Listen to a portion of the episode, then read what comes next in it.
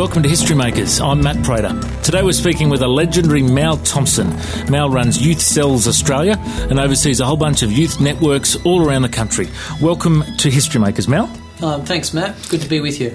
Now, Mal, tell me, you're very passionate about connecting with young people, but you really didn't have a relationship with God till you were about 21. Do you want to tell us a little bit about your upbringing and how you got to that point in your life? Yeah, sure, Matt. I grew up in Sydney, on the north side of Sydney, and I went to Sydney Grammar School, so I was a good private school boy.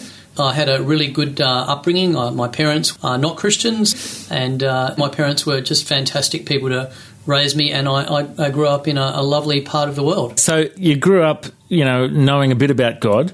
Tell me about your conversion experience. What happened then at the age of 21? For a long time, I had actually gotten right off the rails. I wasn't really a good Sydney Grammar School boy at all. I'd actually taken the wrong pathway and gotten involved with a whole lot of, stuff on the other side of the tracks. And drugs was a big part of my life, particularly smoking marijuana. In fact, it had occupied a lot of my life. I got into the surfing scene when I was about 15, and classic situation where I got hooked up with the wrong crowd as a teenager, made a couple of dumb choices of who I hung out with. And next thing you know, I was making the same decisions as they were, being influenced by them. Yeah, that was kind of like my zone. Tell me about, what was the big change for you? Yeah, what happened was when I was 21, I met a girl who I didn't realise, but she was actually a Christian, and I started dating this girl. I dated for about 3 months, and I noticed that on Sunday nights, when it came time to go out on a Sunday night, I wanted to go to the RSL club. We used to call it the Russell, and I'd say to her, Jenny, are we going to the Rissole tonight? And she'd say no. And this is back in the day when we had discos, early 80s kind of stuff. And I was very embarrassed because I get to the disco and at the Rissole Club and, you know what, she wouldn't be there. And my mates, would be saying, well, sure, you've got a girlfriend, Mal, where is she? And anyway, so one day I actually confronted her and I said to her, why won't you come out to the RSL Club with me on Sunday night? And she actually confessed that she was a Christian. And I said to her, why didn't you tell me before? And she was quite concerned that maybe I wouldn't, continue the relationship. And I assured her that was not the case, that I in fact, had been thinking whether there was a God out there and was asking spiritual questions in my own life. I was starting to really search because I was really fed up with the way that my life had been going up until that point. And really just looking for alternatives and particularly spiritual ones. As it so turned out, she asked me if I'd wanted to go along to her church on a Sunday night. Well, immediately, probably much to her surprise, I said, yes, that'd be great. And I went to a small Baptist church on the north side of Sydney. As a result of attending that church for about 3 months, one night I was actually rang up my girlfriend. And I said to her, Jenny, are we going to church tonight? And she said, well, no, not tonight, Mal, because I've got to study. So she said, I'm not going to be able to go. I've got to stay at home, but feel free to go on your own. Well, I kind of thought, wow, go to church on my own. This is a big decision. It's big enough going, with her. So anyway, that afternoon I went surfing as I did and rocked up to church, pretty scruffy and scrawny looking, and got into church. And I didn't know it, but that night there was an evangelist. And I didn't even know what an evangelist was, but it's somebody that speaks the truth about Christianity and explains the gospel message. And so this guy had been an alcoholic for most of his life, and he explained the story of how he found Christ and Jesus had changed his life and what Jesus had done for him and how he'd found purpose and direction and what God meant for him now. And as I listened to his story, I was reminded of the fact that up until this point, my life had been bombarded with drugs and lacking purpose and direction, and all the things this guy was saying that God had actually made a difference in were areas I was actually thinking that's exactly what I need. So anyway, I was in this service and I was listening to this this guy telling his story about how he'd been an alcoholic, and what happened was he had what they call in a church service an altar call, which means that people who decide that they want to become a Christian have the opportunity to walk out the front and make a commitment to Christ. And that means that they are deciding, in fact, to make a decision to follow Jesus and his teachings and become a follower of Christ. And this gentleman, when he said this, he actually said that some of you are going to feel the presence of the Holy Spirit, and you're going to feel like a gentle nudging of God tapping on your spirit or your soul. And And as he said that, I kind of felt exactly that. And I thought, wow, this guy's reading my mind, you know. Who's given him the book on my mind here, you know? And anyway, several people went out the front. It was only a small church. And after about 4 young people had gone out the front, I was feeling very embarrassed that I hadn't actually made the decision to do that because I felt that was for me. But then he asked us to bow our heads and pray a prayer of commitment to Christ. And he said, you know what, there are people who are sitting out there who are probably thinking, yeah, I need to become a Christian too, but you know what, I'm not up for walking out the front. That's not really where I'm at the moment. And I thought, again, he's reading my mind. That's me. And so I decided, well, you know, maybe I should give this a go, this prayer in my heart. So he said to us, well, pray this prayer in your heart. So we prayed a prayer and asked Jesus into our heart.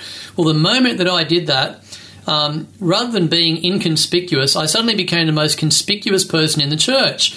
Rather than everyone staring at the person at the front, suddenly they were all staring at the person at the back, who was a young surfy-looking dude who was now bawling his eyes out at the top of his head, crying and carrying on. And I just got up out of that church, out of that seat, and I ran to the back door and took off out the church. That was the beginning of me becoming a Christian. What did you do then? I actually just ran off up the road and just stayed away from everything to do with church. And I spent the whole night, actually till 3 a.m, after having spent the whole night just walking around under the stars, praying and thanking God for coming into my life and just, I guess, catching up with the God that I'd missed out on all those years. You're listening to History Makers, and today we're speaking to Mal Thompson from Youth Cells Australia. Now, you had a transition then from becoming a Christian, going to church for a while. You're now in a place where you oversee a whole bunch of different youth networks, train youth leaders to be youth leaders. Tell us about what you do in that ministry and the effect you're having on these youth leaders. What I do these days is I actually coach and train youth leaders, so I'm also involved in a network called the Australian Cell Church Network and also the CCM, which is the Cell Church Missions Network, which is more of a global network.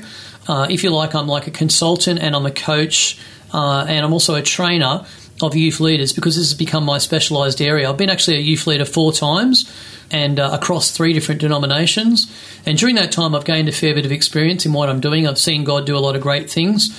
So what happens is churches that are getting started in youth ministry or who are looking for a bit of help, a bit of direction in youth work in their church, they approach me either through word of mouth or for recommendation of some sort, and they ask me if I can do something to help their church. Now, this happens with some very small churches and some very large churches. It's quite a lot of variety.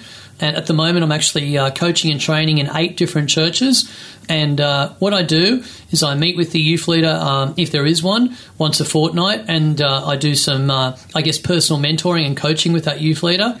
And then on top of that, I attend the youth group about once or twice a term, just depending on how many groups I'm running. And I spend a bit of time, I guess, observing what's happening and feeding back to the youth leaders. I take a lot of notes. It's always a scary time when Mal comes. No, not really. Now, one of the biggest challenges for youth leaders is, do you make it a social club where you're babysitting kids and just having fun all the time? Or do you make it a Bible study where you sit down and you pray and you read the Word of God all night, you know? And what's the balance between those two extremes? My advice is I reckon that God made us to be spirit, soul and body. So I reckon that we've got to engage all 3 of those things. And I think a good youth ministry engages you at all 3 levels. In the kind of ministry that I run, we make sure that we have a lot of fun at youth ministry or at youth group. We also make sure that we have some food because, food feeds the soul and food's just great for fellowship and connecting. And then on top of that, we do have a meeting and we also have small groups. So we take actually quite a long time in most of the groups I coach and train, about 3 hours. And so we try and get that balance by having really quality time. In all 3 of those areas, fun, food, fellowship, and then also spiritual engagement and then actually discipling. So I guess that's how we try and get the balance. We try and touch on all those areas and do so equally. Now, I just think youth ministry is such a crucial ministry that so many churches struggle to be successful in their youth ministries. Tell me, what would your advice be to those that are thinking we need to make sure our youth ministry is more targeted or more successful? You know, how do you engage with young people in 2008? Okay, how do you connect with young people? Well, first of all, you need to go where young people are. if you don't go out and connect with them, they're not probably going to come to you. I think the first thing you need to do is ask yourself the question, where are the young people? If you're a young youth leader, and you need to be prepared to go out to where they are, particularly if you don't have any youth, because if you're going to try and attract young people to your building, the most likely people you're going to attract are Christians. So if you want to attract people who are not Christians, you probably need to be like Jesus and go out into the highways and byways and compel them to come in and go where they are. Next, these are just a few things, I guess, in random order, but you need to not judge them by their outward appearance, such as clothing, hair, tattoos, piercings. Don't write them off when they make mistakes or failure, and be aware that you might have cultural biases yourself. And if you do, deal with those, because working with young people, you will constantly be finding an internal battle with what you're seeing, because young people won't always live up to your expectations, because they're trying to sort stuff out too in their life. Another thing that's really important is listen to them. I think a lot of the time our efforts can be where we do a lot of the talking, but if you want to really connect with a young person, or any person for that matter, you need to hear them. You need to hear what they've got to say. I guess if there's one thing I'd like to say to parents, if parents are listening, is listen to your young people, listen to them, because I think a lot of the time young people don't feel as though they're heard, and if they're not heard, then they're not going to want to connect with you. They need to sense that you really care about them. The next thing is ask them good questions about what they enjoy and what they're good at. I think that it's going to be very hard to connect with young people and to move along with them if you don't show interest in what they're interested in. Youth culture. It helps if you know a bit about youth culture. And once you do, use that knowledge to bridge into their world. Stories, video clips, YouTube, internet, pictures, song lyrics. These are all channels of ways of getting into their zone. And it's important that you connect on their level. Next, the emerging generation, they're highly visual and highly relational. So if you're going to reach out to young people, you're going to try and connect with them, then make sure that what you're doing is relational, but it's also visual. Don't try and win postmodern young people through rational argument. A lot of people spend a lot of their time still arguing the point. And that was good back in the day, back in the 80s and the 90s. But I tell you what, young people these days just want to know what works for you. And if they can see you living it out, they can see that it's working in your life, they'll want to check it out some more. Another thing is give them opportunities. Don't wait till they're perfect. If you want to get them involved, once they become a Christian and you want to get them involved, get them involved. You know, a lot of times we can wait until people have arrived. Well, for some young people, that's going to take forever. Jesus took a bunch of, pretty rough people, and he gave them opportunity when the time came. I think you need to look for those opportunities and let your young people go. Finally, let them experience the Father's love through your own love for them. Remember that this is a really fatherless generation. I think that our divorce rate in Australia now is running something up around the 50% mark. And so with that in mind, and with the fact that so many young people have not experienced a father, what they really need is to connect with somebody that genuinely loves and cares for them. So, invite them into your world, connect with them, and show them that unconditional love that can only come from Christ. Now, there might be people listening now that are thinking, I need to know what it means to become a Christian. I need to know how to do that. Would you speak to those listeners now and just share how to bridge that gap for them to have a relationship with God? Absolutely.